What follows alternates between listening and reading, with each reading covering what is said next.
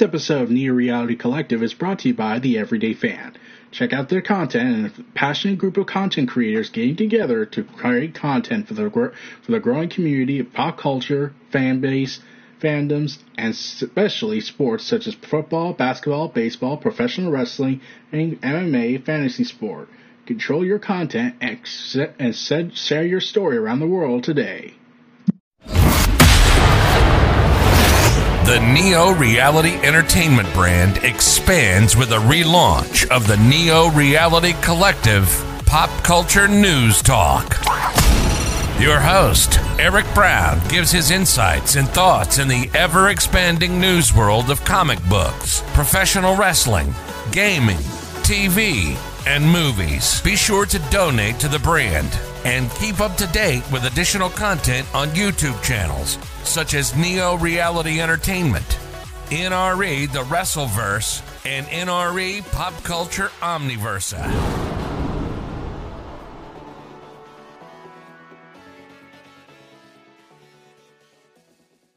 Today's edition of Neo Reality Collective is brought to you by Anchor.fm, a free distribution service podcasting hosting platform that allows you to record your podcast just on your phone or computer. Anchor will distribute your podcast for you so it can be heard on Spotify, Apple Podcasts, Google Podcasts, and so much more. You can even make money from your podcast with no minimum listenership. It's everything you need to make a podcast in one place. Download the free Anchor.fm app or go to Anchor.fm to get started today. Thank you and enjoy the episode. Welcome back, everyone, and we're back with our 50th episode. okay, yeah, terrible sound effects. Uh, that was just my voice. Uh, 50 episodes of season two of Neo Reality Collective of this massive reboot we've done. And boy, oh boy, we've had multiple depressing news after depressing news, haven't we? Then the hiatus happened and then the insurrection happened and we definitely don't want to talk about that. And also we had plenty of reviews coming in and then a conversion on my youtube channel and a ton of other stuff. But yes we are now in our 50th landmark episode of the second season of this rebooted series and i think it's very safe to say that this will be the last episode of season two there's going to be some shifting changes happening in the coming weeks.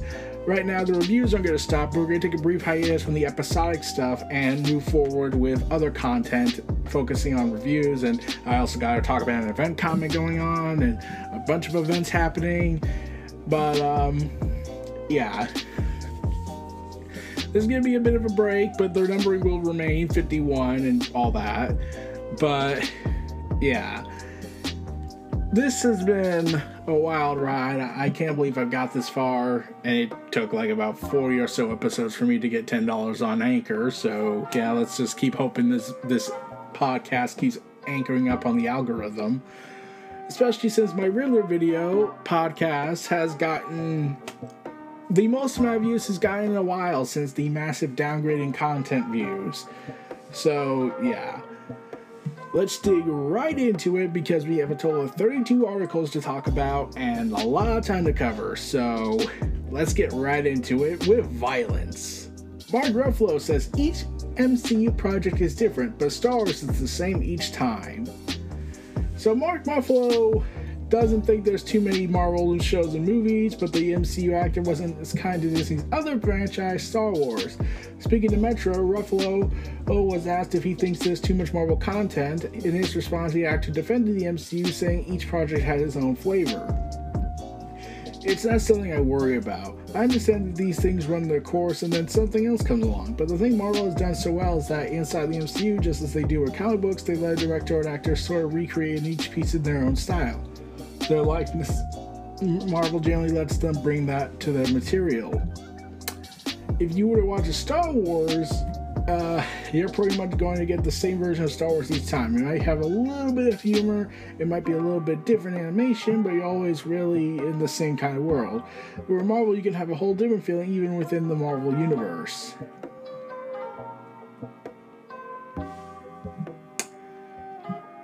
Boy. So he wasn't kind to that. And really, it's been something I've been saying for years that it feels like Disney has Star Wars into handcuffs because oh well they made the prequels, therefore we have to make make these compromises in order to get things going. Then the sequel trilogy happened and hijinks ensued over that. And it took forever for Star Wars to find an identity sense with The Mandalorian, and now everyone's kind of going right back up its own behind. So, yeah. So, Mark Ruffalo definitely chose violence in a hot take, and this is a hot take I understand. What isn't choosing violence is that Dwayne Johnson revealed this interview, th- revealed something in an interview, and, um, yeah, everyone suddenly hates The Rock now. Uh, so, The Rock, Dwayne Johnson, is set to play Black Adam in the Black Adam film. However, turns out Dwayne Johnson revealed that he had to move mountains in order to stop Shazam from featuring the villain. Yeah, he was entered to talks to play the villain Black Adam back when Shazam happened in 2019.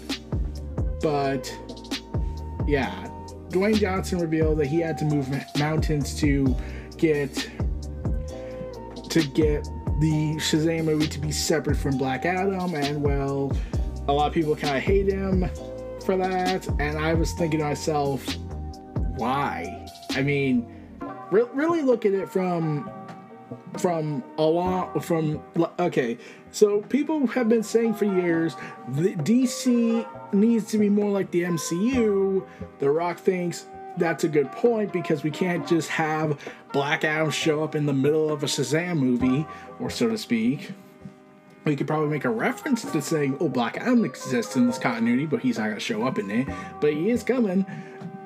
And and now it's like it's like I I would suspect Black Adam would show up in Shazam if they got a third movie. The second movie would be more like establishing the Shazam family, but and the Fury of the Gods, but Black Adam would have to have his own film to tell his story because his story is a bit more complicated than boy gets powers and is kind of an arrogant person since the new 52 had to happen. Yeah, boy. So, yeah. the Rock has now gotten heat with fans, and yeah, no one's gonna forgive him for that, I think.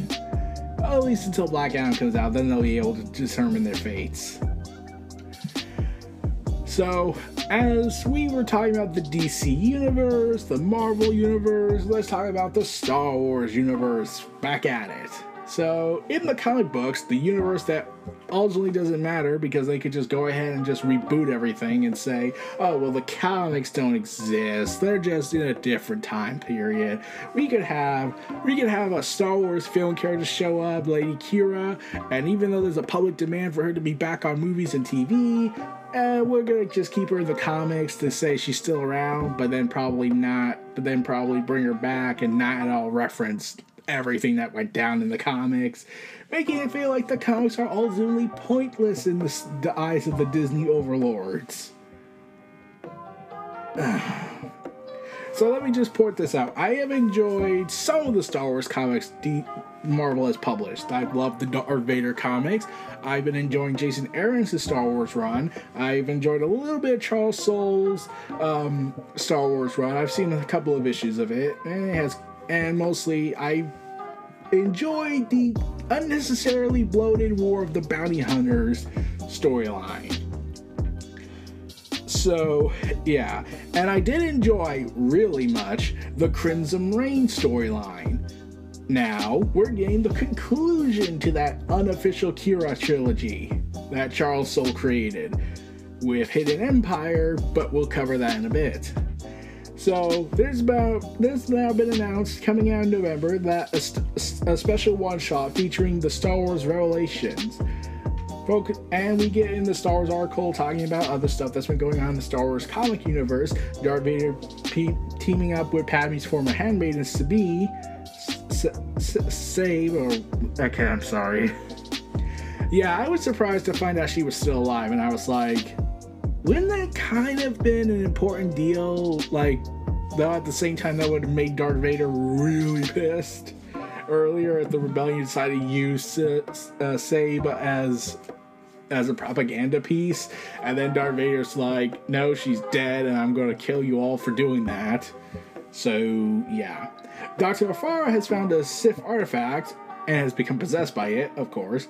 Crimson Dawn's going to war with the Empire, and to say that a lot's been happening in this Marvel Star Wars comics would be a Death Star sized understatement. Oh, don't worry, we'll soon get the Star Killer event and then cry about the sequel trilogy again. When we eventually get their comics again. So, we got a special one shot called Star Wars Revelations coming in November and revealed here exclusively on StarWars.com, promising to point to the future of the Star Wars line and Marvel, currently set after Empire Strikes Back. So, it's being written by Marc Guggenheim um, and illustrated by Salvador Larroca, Paco Medina, and more. The tale finds Darth Vader seeking the eye of the Wat of Eye of the Webbish Bog, Aga Mustafar, mysterious creature strong with the Force, and a tale that will tease the direction of Marvel's various Star Wars series. Okay, um. Yeah, and, and this is where I, I noticed this from from uh, Marc Guggenheim saying this. Now we all know that the Force can be used to glimpse the past, the present, the past, and the possible futures. There's only one future. Like, yeah, this is the thing. They're trying so hard to di- give differentiations that oh well we don't know what's happening except we do. What's gonna happen? They don't know. Okay fine you're right on one thing. The characters don't know what's gonna happen to them but we know what's gonna happen to them. And it sucks. So can we just break the timeline off like they kept promoting that War of the Bounty Hunters was gonna have an explosive ending that would ultimately change the Star Wars universe uh, until Return of the Jedi happens, and then we forget everything.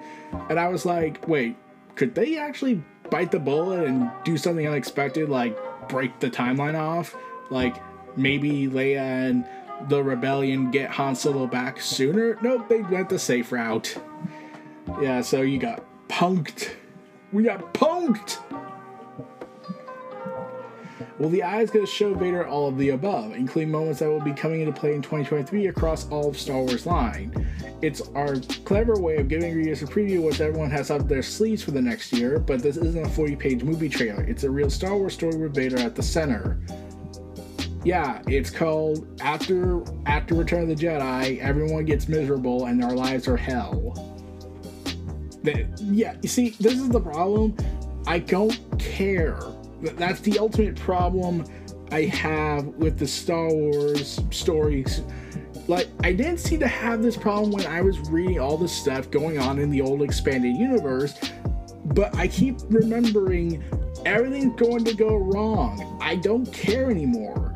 I don't care what happens to Leia. I don't care what happens to Luke because we all know they're gonna be miserable. Kylo Ren's gonna fall to the dark side, and we're gonna be reminded of characters that honestly I have no emotional connection with, and the ideas that they could have gotten to go ahead and you know really give us the hope of of of a new set of characters and generation storytelling.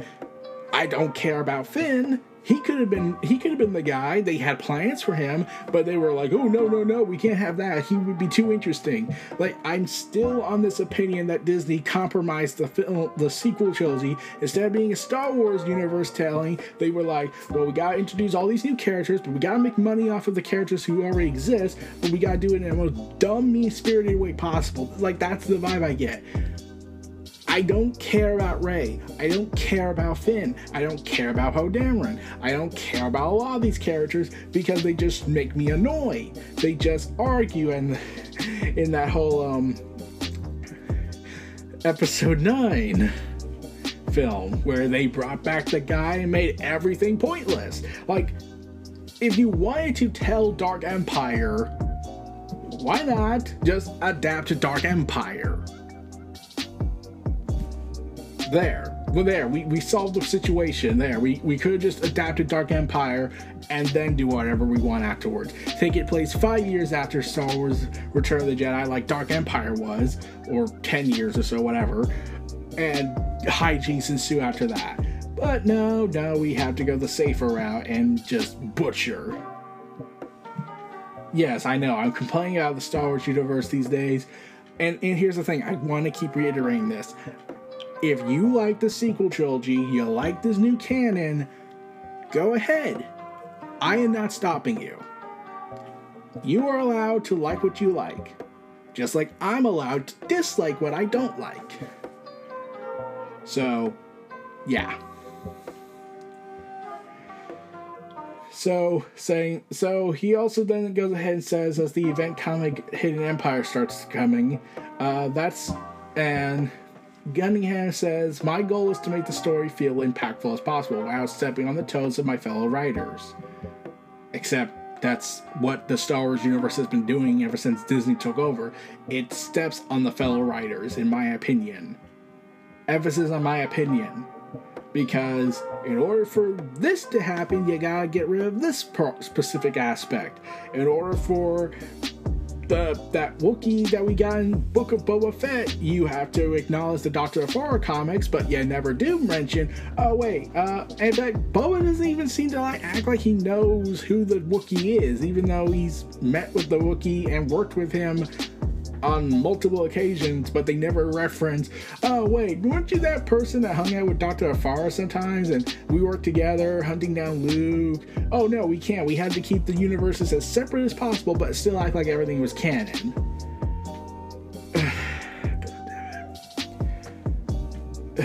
okay.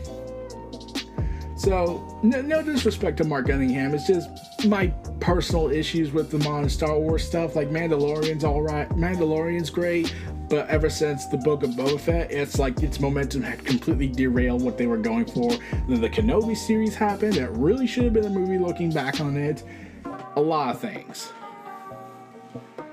So yeah, he's having an absolute blast writing Han Solo and Chewbacca as well as the three issues in the upcoming Yoda series, saying, But this is my first go at writing Star Wars proper Luke, Leia, Vader, you name them. You. okay.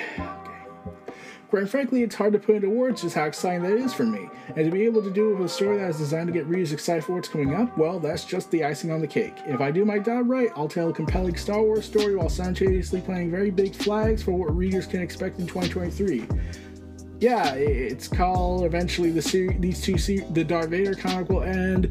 The the uh, Star Wars series will end, and then we will get the Return of the Jedi Star Wars series that would probably negate everything that happened in Aftermath and other stuff. So yeah, because they because they changed so much plans up that it's now confusing. When you look back on the Aftermath trilogy, it's like you think, okay, they clearly hinted that Snoke was this thing, but they never do it. Then they go this other route, and now it's like, do these even count anymore? Okay. So, Hidden Empire, the next big event, and honestly, the story that I'm most interested in, mostly because. Um, how do I say this delicately? We know that this is a tragedy story because everything in Star Wars besides Rey is a tragedy these days in Disney's worldview. But Lady Qi'ra is set to fight the Emperor. Okay, that sounds awesome. I am curious as to know, and this is the thing that kind of confuses me to this day.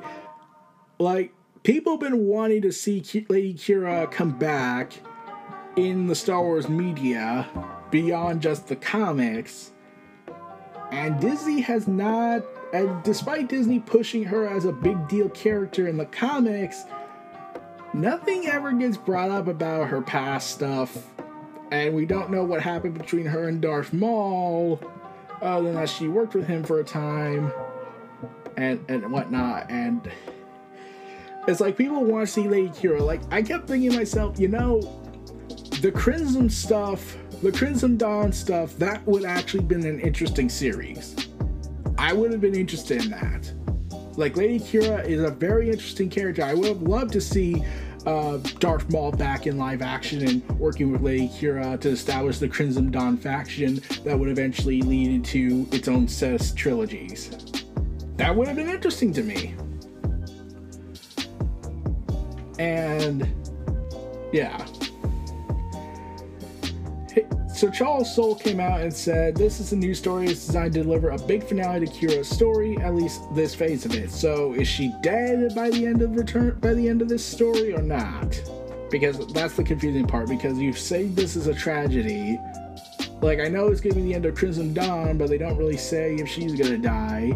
And if they kill her off in this story, it's gonna be con- that confusing moment where you realize, wait, you're killing up the biggest character from the from the movies to be adapted mostly for comics, and you will never bring her back for the the TVs or films. Because some people actually did think Lady Qi'ra was coming back for for the Book of Boba Fett, that or Han Solo in a cameo appearance, but that never happens. Would have been more interesting. I'm like, I, am like Cad Bane showing up was surprising and all, but to this day, I'm like, it feels like it's like trying to tell us something that happened between him and Boba Fett. Except the episodes were never produced, so we never saw the relationship dynamic. But okay. So, yeah. So, yeah, they say she's emerged from years of hiding with an elaborate, incredible plan to bring down the Sith, and Hidden Empire is the endgame. It brings in players from all over the Star Wars universe, from Darth Vader to Dr. Aphra to the Knights of Ren, because then you have to remember that the sequel trilogy exists. And you're now wondering, wait, Darth Vader knew about them and was like, did he? Yeah, this is the thing. If the Knights of Ren don't like the Sith, um, put two and two together? Like, yeah, this is the thing. Yeah, I, am gonna be on this tangent constantly about the Star Wars universe. Like, this is what the Star Wars universe does for me. Like, I got Star Wars kicking me again when I watched Kenobi, but it wasn't really about the Star Wars Disney canon. It was the old canon and probably a couple sprinkles of the new canon on it, but really that that's kind of been the issue with me. I like this set of stories. I don't like any of these other stories, save for like a couple small bits. So yeah. So yeah, Qi'ra is set. So Qi'ra is set to Soule hopes that ha- will be how Hidden Empire further informs Qi'ra's motivations from his previous stories. At the same time, he wants this tale to be additive to what comes after. Hidden Empire is set between five and six, so there are things that the story can do and things it cannot again, considering what Disney has to do, considering Disney is so obsessed in trying to make money, they would, I, I would assume, wouldn't it be kind of a more interesting route if you broke it off into its own separate timeline? Because yeah, see, like I like it. I would like it more if it was interesting if we broke the timeline off and, eh, or at the very least, like I think it's the sequel trilogy that really has made me have this pessimistic outlook on everything on Star Wars, in the in the in universe perspective, because it's like, oh hooray, Luke defeated Luke and Vader stopped the Emperor, except it's all to go to hell in about ten years, so that was pointless. Everything doesn't matter, is what I'm basically saying. So yeah. Soule also talks about that there are direct connections here for both Empire and Return of the Jedi and beyond. I think the fans will be very happy. Yeah, to be reminded the Knights of Ren are still going to be a thing. This whole storyline has been a gift, honestly. It given me a chance to write some deeply resonant stories that connect with this particular moment in the Star Wars timeline, in which they are set, as well as prominent characters across the galaxy. It's been a very rich experience for me as a writer, and it will be sad to say goodbye to Crimson Dawn, Qi'ra, and the rest of this corner of the Star Wars universe once I'm done. This of story doesn't come around that often, and I'm glad I'll be able to build it alongside Stephen Cunningham, Luke Ross, and the other amazing writers and artists working in Star Wars right now. I think the fans are in for a treat. So, even as his trilogy reaches its climax, Soule's enthusiasm for Qi'ra remains. To him, it's no mystery as to why she continues to resonate with fans. Yes, all of one film and she wasn't the main character and i'm still thinking Qi'ra probably would have benefited from having this entire storyline to be like a massive limited ser- three part limited series that's just me though Qi'ra's awesome. She's brilliant, driven, skilled, and has a worldview that's deeply relatable. Uh, overthrowing the Emperor? I think everyone in the Star Wars universe would love that, especially them being reminded what's going to happen in about 30 years from now in the Star Wars universe. She just wants things to be more fair, more even. She wants everyone, no matter where they can start life, to have a chance to improve things for themselves and the people they care about. Now, the method she uses to achieve that goals might be a little questionable, but you can't argue with the endgame. Qi'ra is amazing. It's great to help bring her back into the spotlight of fans. Cool. We'll have to see when that comes around. Also, um, as the Flash is getting canned and the Arrowverse is coming to its untimely demise, more like overdue demise, the CW is said to be acquired by Nexstar. Our media group will acquire 75% of the company beca- and becoming its largest shareholder. Warner Brothers Discovery and Paramount Global will continue to own 12.5% each. So they said that they have so Warner Bros. TV the television group chief Chan- Channing Dunn, whatever. The CW has been home to some of the most groundbreaking and generation defining programming in television. We are forever grateful to our partners at the CW, especially Mark Penoza, Bedo- Pedowitz, or whatever, I butchered that name completely, who has been a great friend to the studio for many years, and to me personally. We know that the network will continue to thrive under his leadership. He will remain the acting chairman and CEO of CW, while Warner Bros. will reportedly continue making scripted content for the network. And yeah, the CW currently airs the Superman Lois series and has been the de facto home to DC's television output after the death of the Arrow, the Flash, Legends of Tomorrow, among others. And yet, Superman Lois, um, how do I put this delicately? It's not canon. It, it's not part of the Arrowverse even though it was initially looking like it was part of the Arrowverse, but now they've broken off from it, even though there's characters from the Arrowverse coming in, continuing the stories that were made in the Arrowverse. Yeah, you see, this is the problem with, with this. I think something went wrong. So, yeah. Warner Brothers Discovery still plans to make content, but we'll see how that works out. So, Jurassic World, Bryce Dallas Howard. Remember how she um co-starred in the Jurassic World trilogy, and she co and she was with Chris Pratt in the as the co-star. During the interview with Insider, she revealed that she was paid less than her co-star. In fact, it was so much less than the reports even said. When I started negotiating for Jurassic World, it was 2014 and it was a different world, and I was at a great disadvantage. Unfortunately, you have to sign up for three movies, so or and so your deals are set. Ouch. So, yeah, here's the thing. Um, it, so, Variety revealed back in 2018 that Howard was paid $2 million less than her co star, taking home $8 million for Jurassic World Fallen Kingdom, as opposed to Chris Pratt's $10 million check. The fig- now, the figure is likely to have been a lot more divided. Ouch and yeah. So yeah, so Chris Pratt would back to her up and try to help her, and well, yeah, and people did like the movie, so yeah, that that that ended badly. Meanwhile, on MultiVersus, uh, Black Adam's Stripe from Gremlins is coming. Yeah, I figured Black Adam was gonna be part of it. They gotta promote the movie somehow, besides more comics. Meanwhile, the new Avatar Last Airbender. Oh, remember Avatar Last Airbender when they were making a mobile app for open world? Well, now apparently there's getting a console game. Yes! Let's hope it's good. Apparently, Lead the Game will be set for release, uh, and November 8th is specifically weird on the on according to leaked details.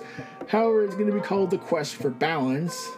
Is apparently being published by GameMill Entertainment, the company behind several Nickelodeon tie-in games such as All Star Brawl and Kart Racers. And that would make sense considering Nickelodeon has a deal with that.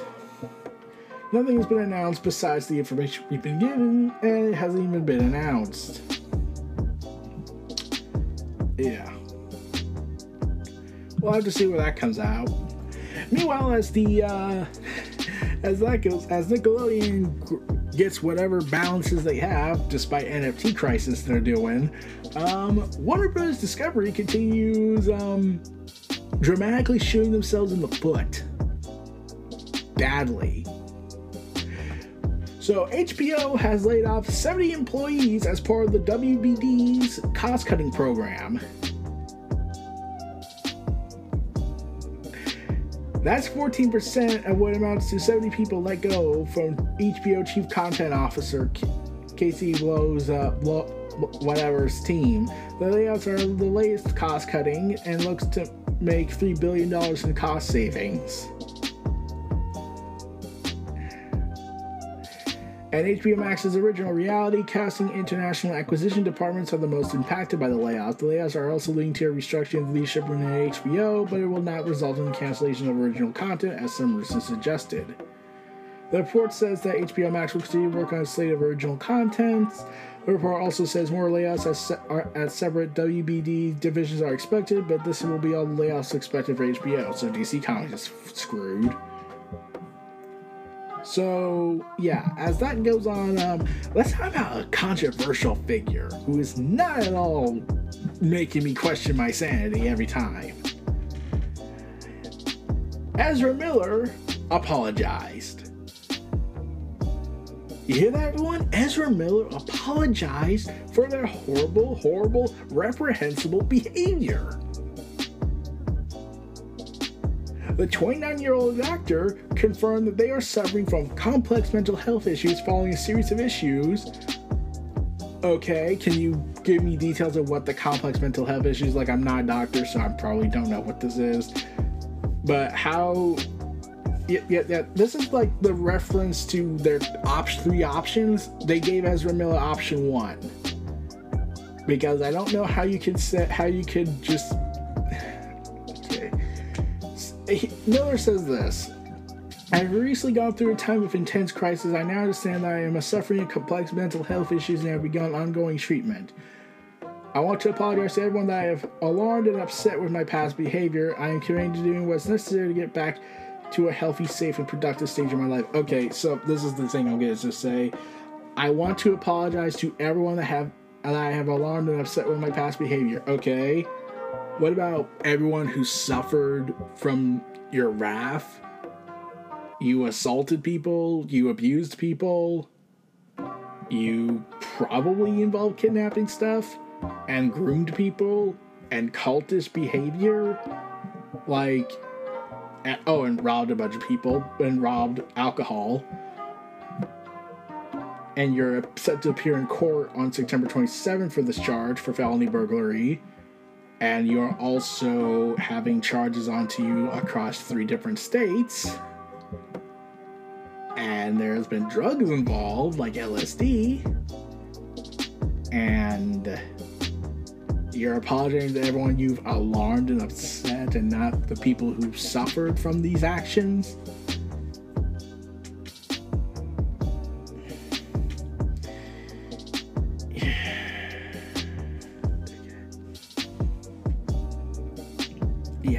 They went with option one.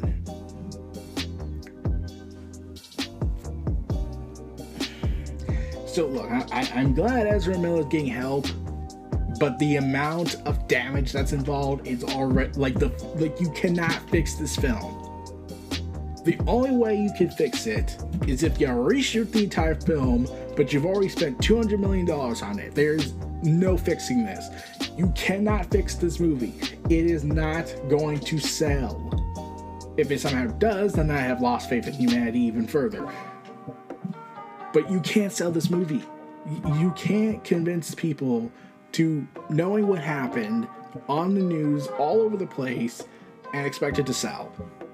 I, I don't see how this can work. After the felon, after like, like the first stuff was all accusations. They were all bad. But now with felony charges brought to brought to them, I, I don't see how this is gonna work.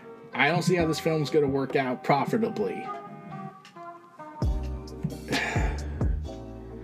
I just don't know.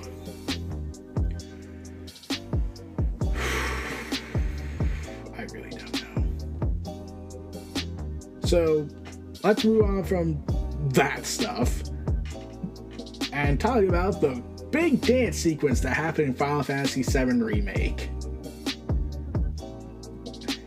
According to Toriyama, um, the dance sequence took longer to prepare than any other scene in the game in a Square Enix blog post.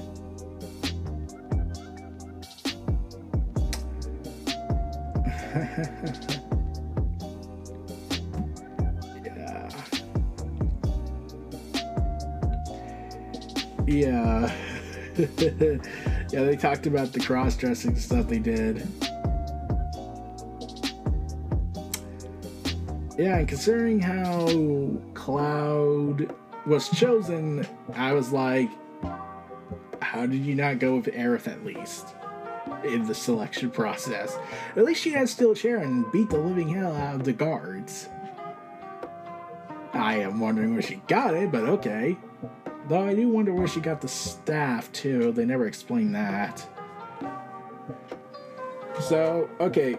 Moving on from that, AMC continues to shoot themselves in the foot, in my opinion, because. Oh god. There's a series called Interview with the Vampires. Interview with the Vampire. That, that's an actual thing.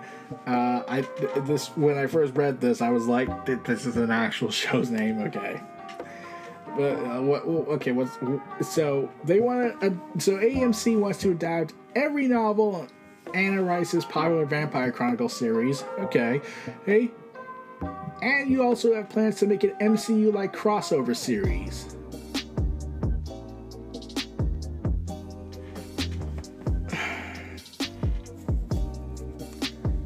God. So, according to Jones, the first season of Interview with the Vampire will cover just half of the novel story, and the later seasons will then adapt the other books in the series. okay. I can we just have a series not be built like a massive shared universe? I'm pretty sure it's just me. I think everyone's just kind of like I, I don't I, like. I've been having this weird feeling lately. Like I'm just having having superhero fatigue from the films and TVs. So I've been taking a break from that. That's why you haven't seen me talk about Ms. Marvel, Moon Knight, or really any of the MCU films. I've just been out of it. I still have the films on saved, and I bought the Blu-rays and whatnot and copies, and the digital code that comes with it. But I haven't brought myself to watch them. It's just I can't bring myself to watch them lately. I've just been like, I'm kind of burnt out. So, yeah. Any of Interview with Vampire, good luck with that. I like it sounds a lot better than Man on a Ledge. Witness the story of a man on a ledge. Yes, that was an actual film I, I remembered. And I was looking at the advertisements and I'm still to this day thinking, okay, just, just tell me why. What did I do wrong? Did Hollywood finally run out of ideas so they just had to make a title like that? And then it sucked in the theaters apparently. I never watched it. I just couldn't take this movie seriously when I was hearing about it coming out, and I was like, man on the ledge. It's will he get inside the house and stop being on the ledge? Like I know it was a thriller, I think, but it was just so absurd how the title was called that. But okay. Anyways, the Unity rejects $17.5 billion takeover offer. They turned down $17.5 billion in a takeover offer from mobile software giants AppLovin. And the fact that there is an actual name called AppLovin is confusing to no end.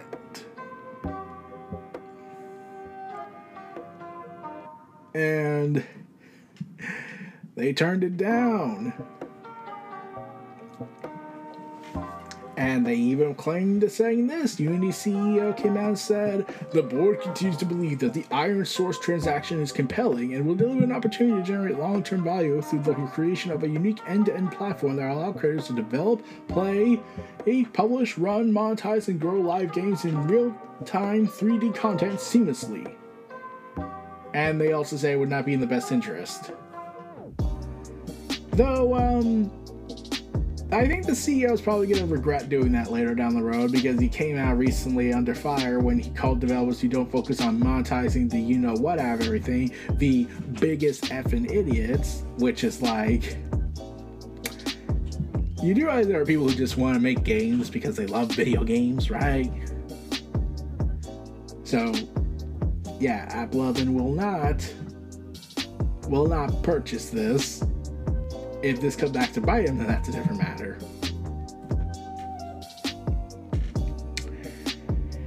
So while that has gone on, we go back to Warner Brothers. Remember Batgirl? You know, the movie that everyone wants to see and even got to, to the rise of a movement called re- hashtag release Batgirl, which I'm all for. So, yeah, people want the release of Batgirl to come out because here's the best way to describe it the film's already done.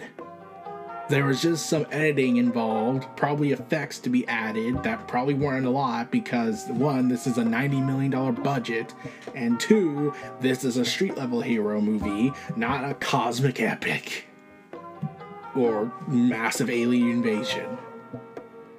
Well, we learned something interesting about this. Batgirl composer Natalie Holt, who also did some excellent music on Marvel stuff, spent a year working on the film before it was canceled on music. Saying I saying in an interview with Discussion Films, the act the composer who also worked on Marvel's Loki, which led to my favorite song involving being classic Loki building Asgard with his illusion tactics, revealed that she had put a substantial amount of work into the Batgirl movie before it was canceled, saying, I had written about an hour and a half of music. I've been working on it for years, so yeah, pretty sad what's happened to it. I was on set last Christmas, really, uh, Adil and Bilall all, all really loved Loki, and that's why I got picked to do the score for Batgirl. So it's a shame that it's not going to be out there in the world after all this time, like having spent a year working on it. Yeah, pretty disappointing. Disappointing. How about you say this? Uh, it was more like, um, oh my god, I wasted a year of my life for something that ultimately was no longer worth it. I'm like, if this was coming out and was still and it was a mitigated unmitigated disaster that would be different because at least i still made it and i had people judge it and therefore i can improve upon myself or i could be praised for my work instead we were canned and given a tax write-off And then she even says this uh, I don't know, who is unsure how much she could discuss. I think it's a massive shame. It's been a pleasure to work with the people involved, but that's all I can say. And even an anonymous actor involved with the project slammed the CEO, calling him an imbecile after the project was halted. Despite tensions bubbling over, WBD is said to be considering Batgirl star Leslie Grace for an upcoming project. Okay, I've already talked about that. I'm not going to go into that. So, moving on.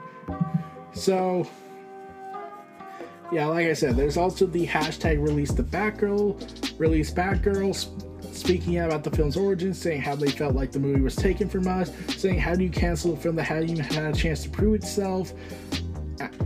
So, yeah, this is the thing.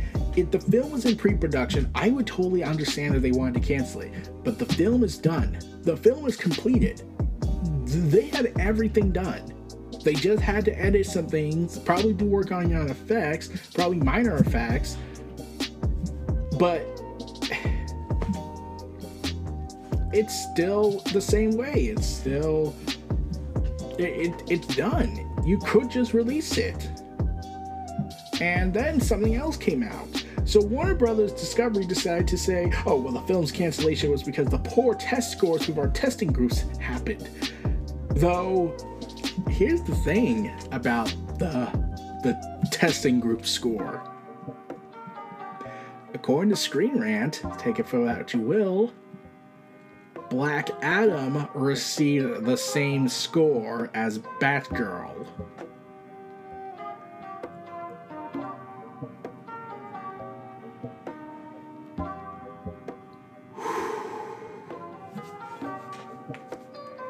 So, Ezra Miller can apologize.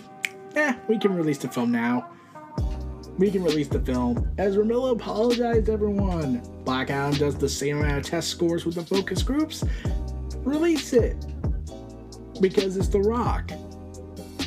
We're not gonna try something out on streaming. you are much ridiculous. oh, for God's sakes. So, yeah disaster after disaster.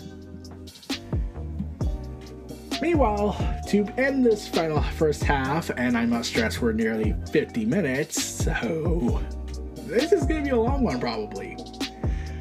Overwatch 2 is getting cross progression and account merging coming for the and account merging is also coming for the original game. Starting today, you'll be starting on August 16th. You'll be able to merge console and PC accounts from the original game, carrying all your completed collected progression with you to the new version. So Overwatch 2 will essentially replace the original once it comes once it comes out on October 4, 2022. The game will feature cross progression across all formats, and Activision Blizzard has announced that you will be able to merge multiple accounts to bring across your existing Overwatch progression into the sequel.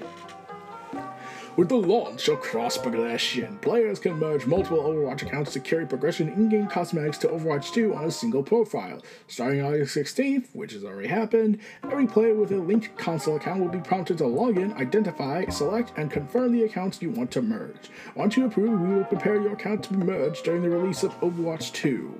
Overwatch 2 also will require everyone to have a Battle.net account, even on consoles. Essentially, progress from your linked accounts will be stored on your Battle.net account, which allows Overwatch 2 to share cosmetics and unlocks across the various linked accounts. However, be warned, there is only one opportunity to merge your console accounts, so make sure you double check the accounts you want to merge before you accept.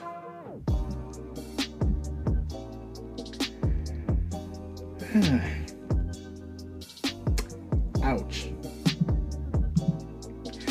So that was the first half of this milestone episode in the season two finale. We'll be back after these ad breaks messages and Brock and like I said, we have a lot, lot more to go through. So see you all in a little bit. Take care, and I'll see you in a sec.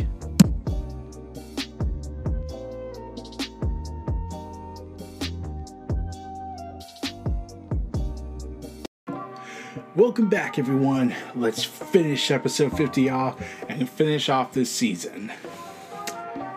So, DC is going back to the 90s. Yeah, I'm surprised as you are. So, they have announced that in November they will be bringing back The Wildcats as an ongoing written by Matthew Rosenberg and Stephen Segovia uh, and a four-issue miniseries featuring on Waller vs. Wildstorm from Spencer Ackerman and even and Eric Battle, hitting stands on November 15th, and a bunch of variant covers. Oh, and Batman Spawn's getting crossover once again in December. Yeah, that's a thing.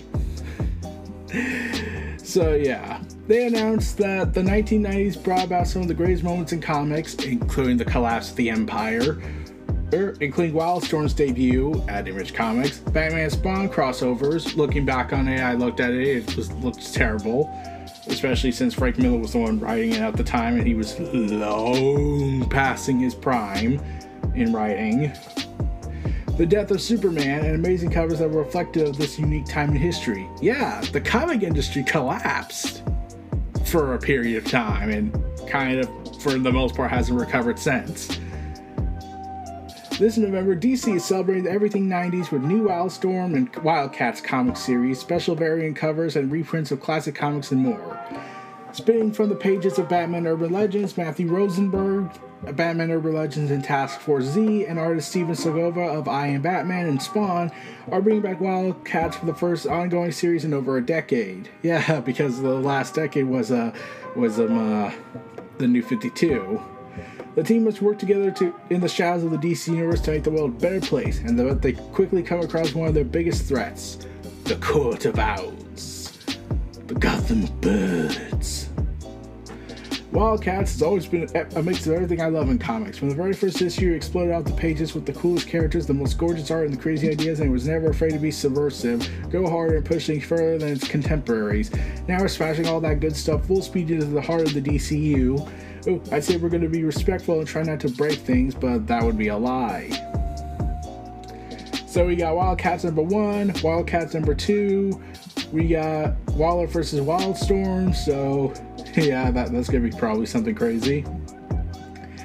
And we're gonna have a 30th anniversary special number one with various covers and Jim Lee involved. We have all these crazy stuff from the 90s coming back, including the return of Batman and Spawn, the classic collection, featuring, well, the then Image Universe version of Batman and Spawn where Batman shoved a batarang into the face of Spawn, and that was continued on in Youngblood. And it led to a horrible storyline that I do not want to go into. Linkara did that. But not only are we going back to the 90s, we're bringing back the golden age of comics. A new golden age from DC starts in this, uh, this November. Justice Society of America returns in an ongoing series by the returning and controversial Geoff Johns and Michael Gehlen, who, also known as the artist I keep thinking worked for Telltale Games, considering his art style is very much like Telltale's Games animation, but not really. And a six issue Stargirl series called The Lost Children on November 15th by Geoff Johns and Todd Nauck. So, yeah. From the 1940s to the 3040s, great heroes across the DC timeline take on the great evils of their era. But in the aftermath of Flashpoint Beyond, those heroes and villains have their lives turned upside down. Down from the past to the far future. The new Golden Age one shot from Geoff Johns lands at the comic book shops on November 8th and will unlock the DC's epic and secret ridden history of heroism, heroism, including the launch of a new group of titles such as Justice Society of America uh, and Stargirl The Lost Children. So Geoff Johns, the controversial nowadays because of what happens behind the scenes with DC films, and now he's back in comics, especially working on the Image universe of Geiger. So he's back. He's working on, basically, he's working on on Justice Society of America again, and he's working on Stargirl because he can't imagine anyone touching his creation, even though he doesn't own it technically. And he's even involved in the Stargirl series. If everyone's kind of forgotten, I think, what it was going on at the time because originally there were plan like there was sin there was gonna be a Stargirl series and a Justice Society series. It hasn't been brought up in two years. I kind of forgot about that until I was like, wasn't there a Stargirl one shot at one point? And they were teasing that someone's gonna go back in time and mess with the Justice Society because we need more time travel stories again. Yeah, also, we're going to get some variant covers from Gary Frank, so that's awesome. So, yeah, he's back to working on these characters again and saying our goal is to delve into the neglected corners of the DCU with this new group of titles from the JSA to the Legion and all those who operate between. I mean, I would like more Donna Troy stories, but you know, I'm not going to get that wish probably anytime soon. Uh, yeah, I'm still complaining on that. So this is all taking place in the fallout of Flashpoint Beyond, the other series Geoff Johns has worked on that I haven't even read because my opinion with Geoff Johns has shifted a lot when stuff comes out about him. Also, the cost cutting programming of WBD continues as they look to remove 36 titles from streaming, seemingly to save on residual payouts. And they have a lot. Like, let's see, Infinity Train, 12 Dates of Christmas, Aquaman King of Atlantis, uh, Good Morning, Good Morning, Uncle Grandpa. I don't know why, because don't they own this stuff? So, what's the residual payout actually about? Pac Man The Ghostly Adventures, and especially for Infinity Train, it's gotten, um, let's just say has gotten bad in that regard because they have cut out a bunch of the shows. They removed the episodes off of YouTube. They no longer sell the DVDs and Blu-rays. So all hell is broken loose on the internet, and eBay is taking price gouging. Also, because I have to keep because me and another U- Twitter user named Steven from uh, from Twitter uh, have like to say we were right this whole time. U.S. streaming is reportedly overtaking cable TV viewing for the first time. According to new data from Nielsen, the rise of online streaming continues to dominate TV viewing habits, with the majority of households in July watching content rather than the cable or broadcast TV. Online streaming made up up a massive 34.8% TV viewing last month. That's a fraction more than cable TV, which made up 34.4. While it may not be seen significant, it's the first time Nielsen thinks this has happened. I definitely am not saying I was right, but I was right. In fact, a lot of people were right about streaming being the dominant force growing is currently. So, yeah. Netflix took the lead, then YouTube took second, Hulu took third, Amazon Prime took fourth, Disney took fifth, and HBO Max took last. Ouch. So I'm sure there's something to be said about that. Meanwhile, Lord of the Rings. Oh dear. So we have that big series coming out soon. I may talk about that. I've updated some YouTube banners since I wanted to also talk about House of the Dragon, talk about more TV content than just comic books and probable occasional movies. And since I haven't talked about Obi Wan, since uh, I'm starting to lose my Star Wars kick, so yeah. So the Embracer Group have entered an agreement to purchase the rights to The Lord of the Rings and The Hobbit and will explore opportunities to create new games, movies, and more based on the IP. So yeah, they, they now own Lord of the Rings. They own a monopoly. Though I am curious as to know, wait, does this affect the Amazon stuff? Yeah, I, I, don't I, I don't know. Will this affect Amazon in the long run? No idea, but they're already thinking of talking about making a Gandalf and Aragorn spin-off movies. So, yeah. Gandalf, Aragorn, Gollum, Gladiol, Elrond, and other characters from the literary works of J.R.R. Tolkien continue to provide new opportunities for fans to explore in this fictive world through merchandising and other experiences. So, yeah, everyone thought that Amazon was the front runner, but Embracer Group has been on the rise lately, especially ever since Square Enix sold their stuff for NFT beans. So, yeah, while that has been going on, and the Lord of the Rings is still popular, and especially people are hyped up for Ring of Ring of the Rings of Power, though House of the Dragon still has them over it. Uh Avalanche Studios revealed that yes, we were working on an Iron Man open world game. So the creators of Just Cause were working on an open world Iron Man game before they canceled it in 2012.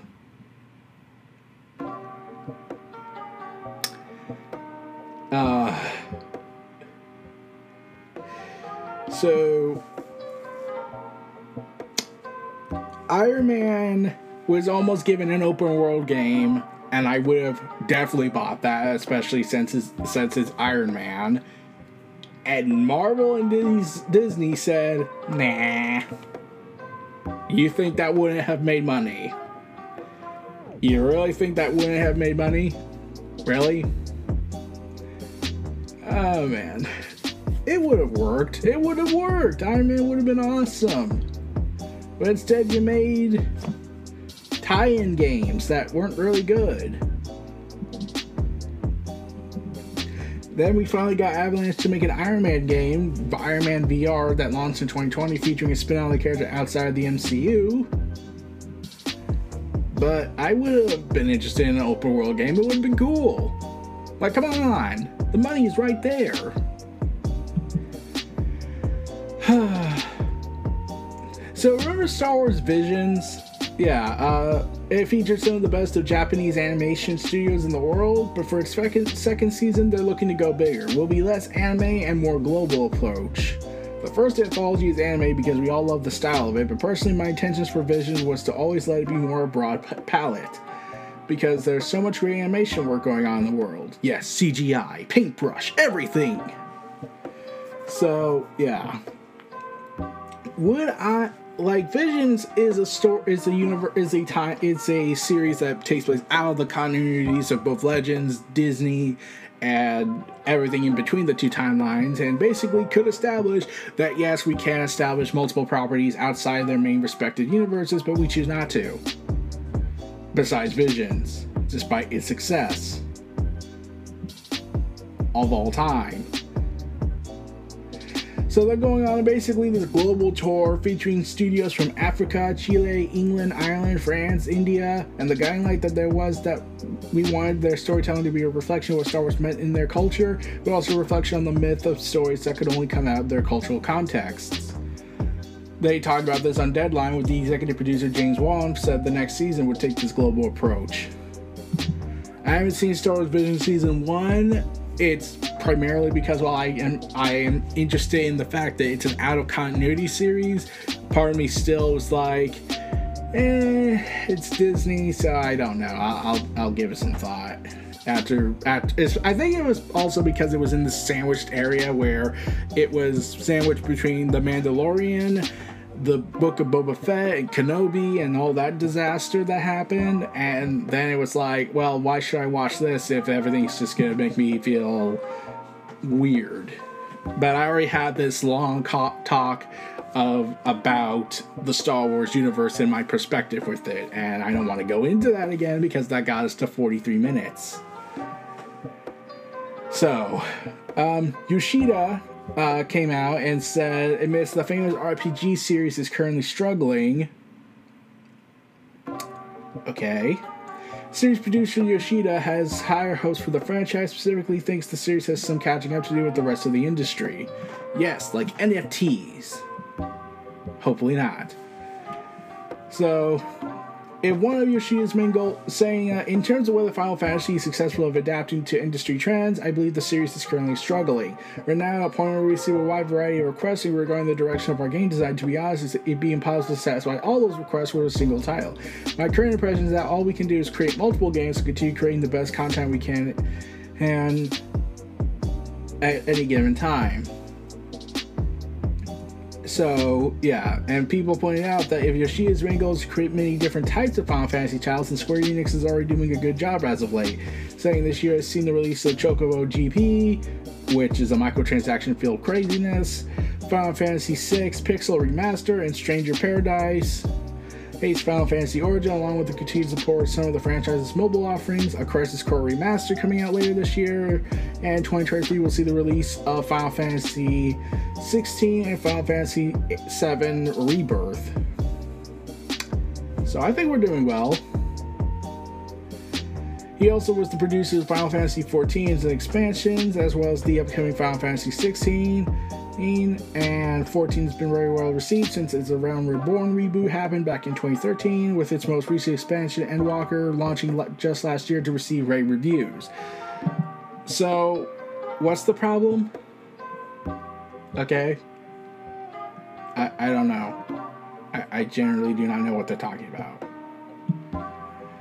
So, yeah, as that's going on, Xbox Game Pass announced for PC Game Pass Death Stranding, not the director's cut, the original version, is coming to PC Gaming Game Pass. Yes! So, look forward to that. Also, as HBO Max continues to com- commit mass purging of their content, they have announced, okay, everyone, we're gonna purge over two, nearly 200 Sesame Street episodes. Wait, oh god, what have we done? So yeah, um, there were 650 prior to the big change. Around 650 episodes were available to stream, and now there are 456. Why?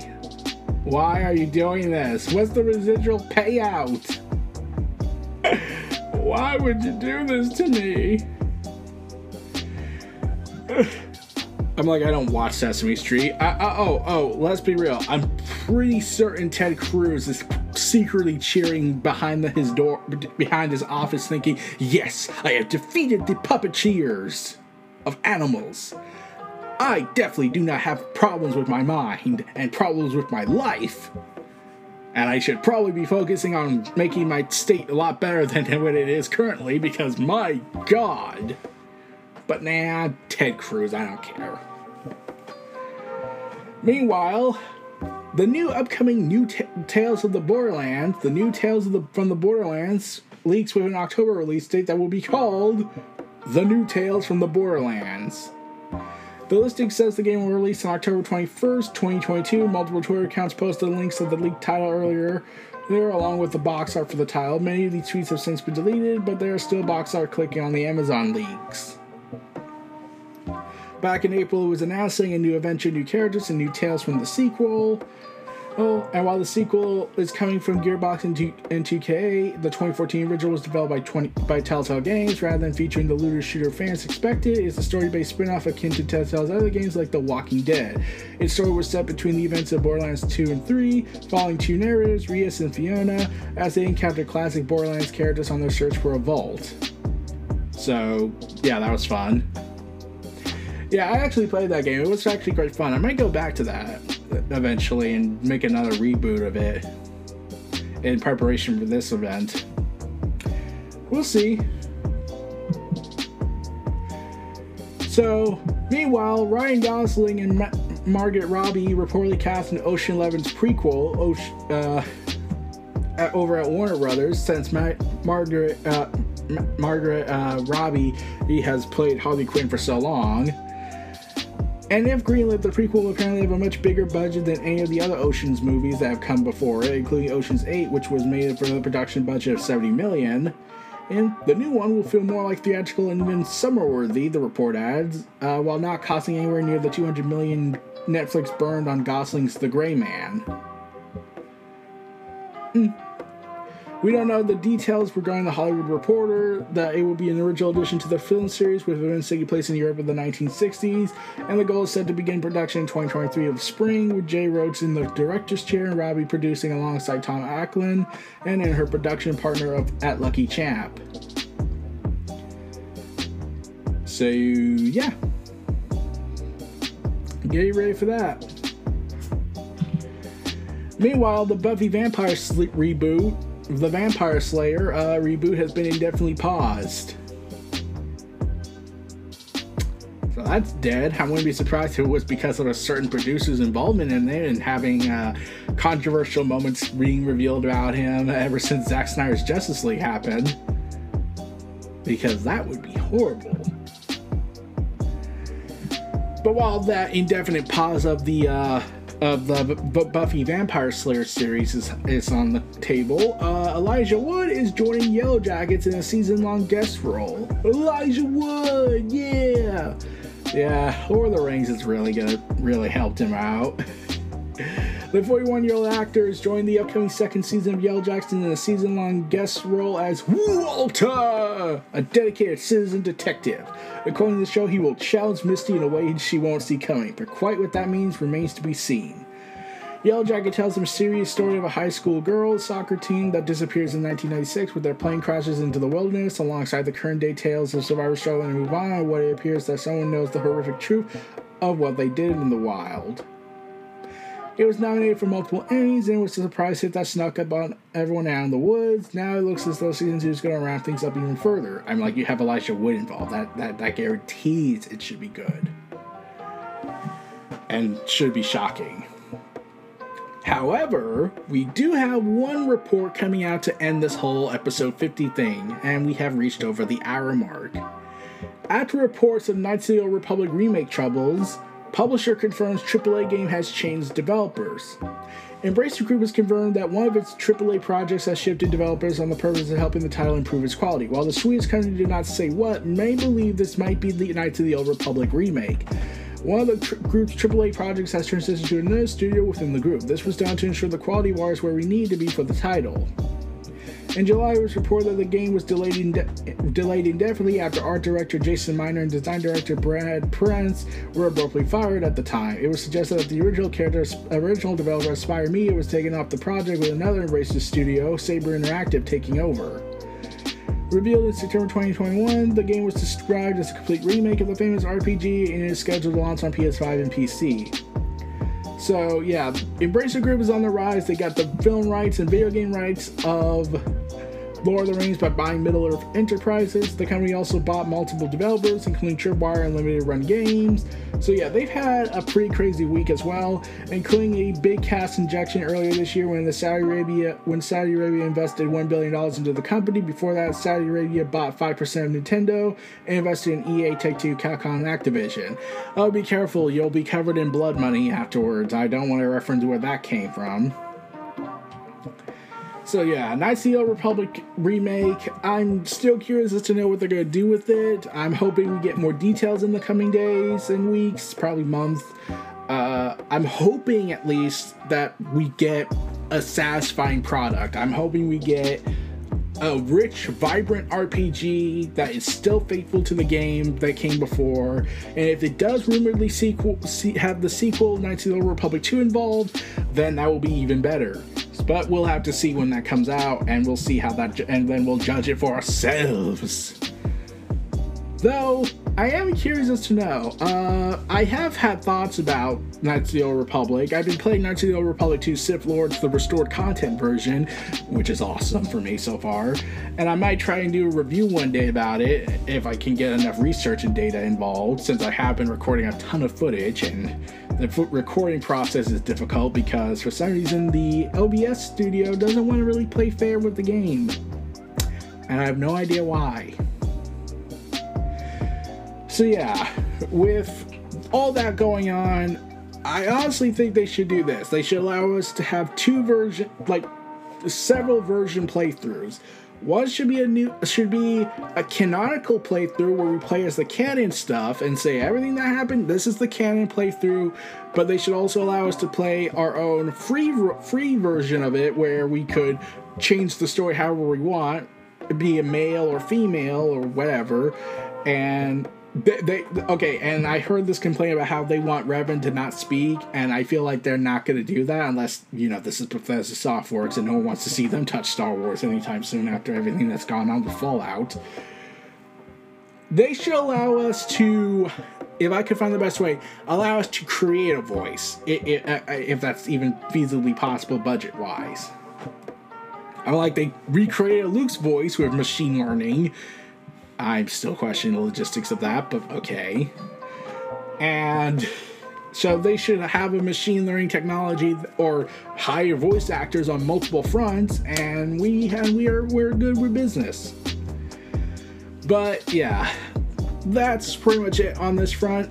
I want to thank everyone for who's tuned in to see this show for 50 episodes straight, along with the numerous, numerous amount of bonus episode content of reviews and everything. Uh, looking forward to helping you guys, helping you guys along in the next season. I'll be looking, and right now I'm trying to get things back in the swing of things, and I'm also going to try and aggressively push YouTube, my YouTube channel platform of it to the stratosphere.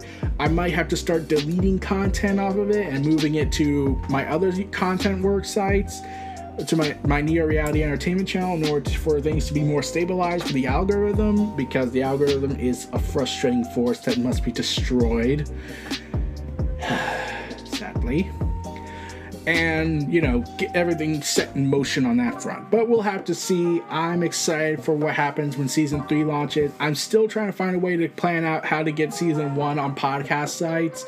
I might up ultimately just upload the audio versions of them onto anchor.fm or or maybe make a separate side of it but we'll see when that happens I wanted to thank everyone for checking out my content. Thanks to Everyday Fans for giving me the for sponsoring the episode since episode 40 and helping out along on that. I want to thank them for that. The opportunity in there is given.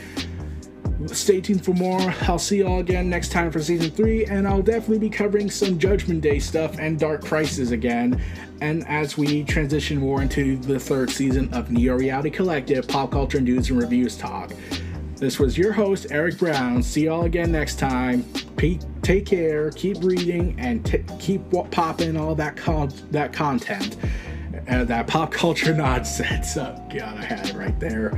stay tuned for more, everybody. I'll see you all again next time. Peace out, and especially, especially stay tuned for more when season three launches later, probably in the fall or probably later this month.